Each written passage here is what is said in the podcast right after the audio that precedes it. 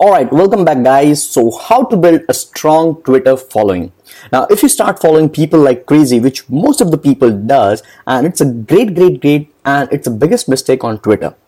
If you start following people like crazy, you will end up uh, being a not so active kind of a Twitter following. Instead, you need a smarter approach guys.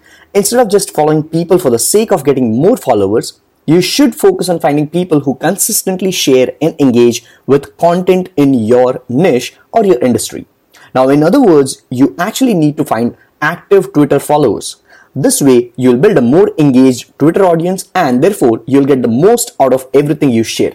Now, the steps which I'm going to discuss right now in a while in this particular episode are the steps which we actually follow or I have personally followed for a couple of my clients and they have got awesome results. Now, personally, I haven't tried with my personal